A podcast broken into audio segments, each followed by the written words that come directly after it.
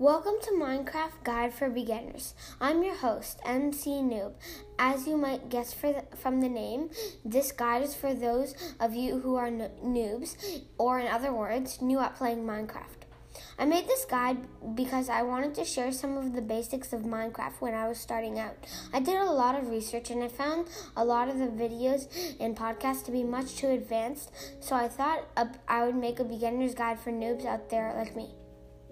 Today I'm going to be doing an episode about coal. So I'm gonna basically be talking about coal. Like I said, I'm gonna um, tell you a few um, tips about where to find it and what you can do with it. This is probably gonna be the first ore that you're gonna get in the game because it's like very useful to craft torches and stuff. So let's hop right into it. You can find the coal when you're um, mining um, from level zero, that's bedrock layer at the bottom of the world, to level 127 which is like really high. Like if you if you have a house on a mountain if you dig down a little bit you're probably going to find coal there too. The next thing that it is it can be used for is it can also be used to smelt things. Most likely you already know that you use coal to smelt things. It can smelt up to eight items with it. Like if you put the coal in the bottom side of a furnace, smoker, blast furnace, and I forgot the rest. Or I think a minecart with furnace would work too. Um, but a furnace and all, all those are just have minor differences. Um,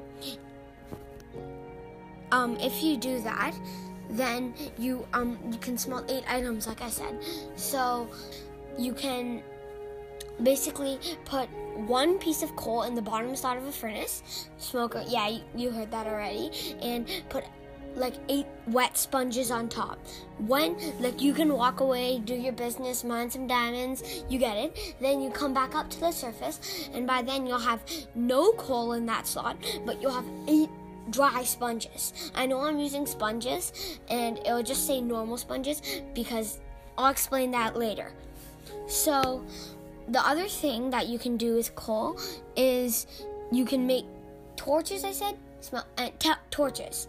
So the other you can also use charcoal, but um, for early game, charcoal is actually better because if you want to save your coal for smelting, you can basically to make charcoal. I know I'm going a little bit off subject here, but to make charcoal, you can just go and um, mine a, a piece of wood, shove that in the furnace, top slot, coal in the bottom, smelt it. You'll get one piece of charcoal, so you can put eight pieces of wood in the in the top slot, and um, then you'll get eight pieces of charcoal to make torches. I'm really going off subject. So you can use coal to with sticks to make torches. I can't speak today, so the other thing you can do is the other thing to get a way to get coal is if you um kill a wither skeleton in the um wither or not the wither the nether. I'm very sorry. I cannot speak today.